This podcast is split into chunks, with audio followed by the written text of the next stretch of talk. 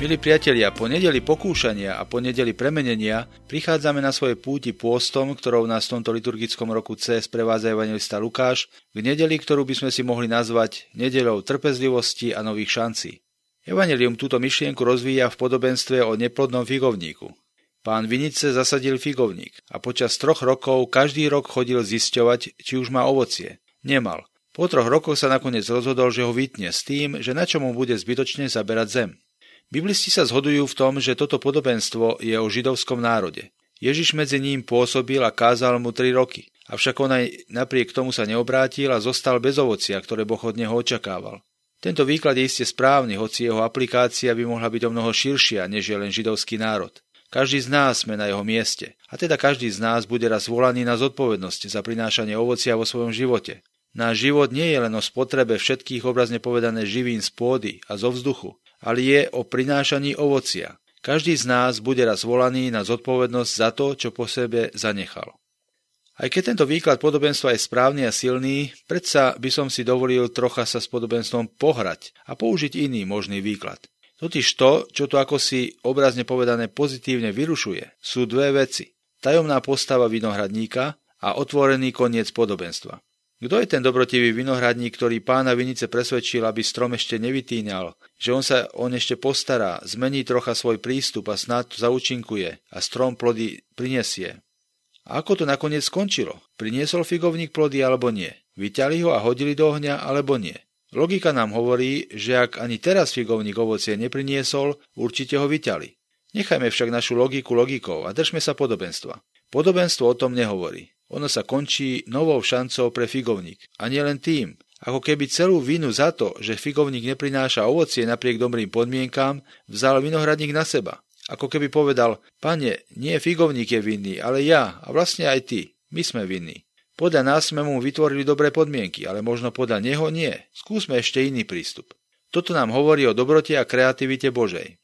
Lukášovo evanelium nie je jediným miestom, kde sú oni spomenuté. Snáď najsilnejším je veta, ktorá stojí na začiatku listu Hebrejom. Mnohoráz a rozličným spôsobom hovoril kedysi Boh otcom skrze prorokov. V týchto posledných dňoch prehovoril k nám v synovi, ktorého ustanovil za dediča všetkého a skrze ktorého stvoril aj svet. Boh podľa tohto textu počas celých dejín hľadal spôsob, ako sa nám prihovoriť a presvedčiť nás o svojej dobrote a tiež o tom, že sme tu, aby sme prinášali ovocie. Nechápali sme. Nechceli sme chápať, alebo sme neboli schopní chápať. Často sme nechceli, no Boh sa radšej priklonil k tej druhej možnosti, že sme asi neboli schopní chápať a vinu za naše nechápanie zobral na seba. A potom hľadal iný, zrozumiteľnejší spôsob, ako k nám prehovoriť. A my sme nechápali znova. Nevzdával sa a hľadal ďalej. Až nakoniec prišiel k metóde, od ktorej nie je už nič lepšie. Poslal nám svojho syna a nechal ho medzi nami pôsobiť a konať. V nádeji, že snáď pochopíme a že to konečne zaberie. Je možné, že vinohradník v podobenstve je práve osoba Ježiša Krista, ktorá diskutuje s Bohom Otcom. Namiesto oprávneného volania na zodpovednosť, prozba o milosedenstvo a o novú šancu. Boh ju dáva. Bola posledná? Nevieme, ale asi sotva. Božia kreativita nemá skraty, ani sa len tak ľahko neunaví. A hoci vieme, a to tiež z Božieho slova, že konečnému zúčtovaniu nikto z nás pred Bohom neujde, z tohto zúčtovania Boh vyjde ako čistý. On predsa urobil maximum, viac nemohol. Čo by toto posolstvo podobenstva mohlo pre nás znamenať? V prvom rade, aby sme žasli nad milosedenstvom a kreativitou Boha v našom živote. Keď sa previníme proti zákonom, ktoré sme si pripravili my ľudia, nie je pre nás milosedenstva. Ak sme odhalení, platíme tvrdo, často dokonca tvrdšie, než si zaslúžime. Koľko nových šancí sme však dostali a stále dostávame od Boha. Bohu nejde o to, aby nás usvedčil, ale aby nás presvedčil. Nechce nás usvedčiť z viny, ale presvedčiť, že nášmu životu dáva hodnotu ovocie, a my máme na jeho prinášanie z jeho strany vytvorené ideálne podmienky. Koľkokrát sme túto snahu Božiu prehliadli? Ďalej posolstvo podobenstva nám hovorí, že ani sami by sme sa nemali unáhlene posudzovať a predčasne lámať nad sebou palicu.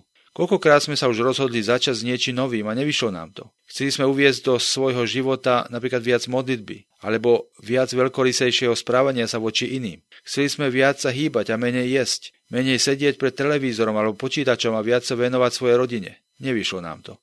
Máme chuť so sebou praštiť a tvrdo sa odsudzovať. Možno by pomohlo zmeniť metódu, alebo miesto, alebo čas a začať znova a nevzdávať sa. Ak sa naozaj snažíme, ovocie predsa musí prísť. To isté platí i pre naše posudzovanie iných. Veď si len spomeňme, ako sme reagovali, keď sme videli na ulici napríklad nejakého bezdomovca, alebo keď sme sa zamerali na istú skupinu ľudí. Z toho nikdy nič nebude, povedali sme. Čo sa dá očakávať od človeka, ktorý vyšiel z takej rodiny? Alebo s tými je zbytočné to skúšať. Alebo sme to isté povedali svojmu synovi alebo ako učitelia svojmu žiakovi. Pokobo, pohnoj, buď kreatívny, ako je Boh s tebou. Majo fikovník záujem a určite jedného dňa ovocie prinesie. Spomeň si na toho tajomného záhradníka, ktorý videl v strome bez ovocia silný potenciál. Milí priatelia, všetci sme na ceste a je dobré, že s prievodcom na ceste nám je Boh trpezlivosti, milosrdenstva a kreativity. Nech sú oni pre nás silnou výzvou stať sa užitočnými ľuďmi.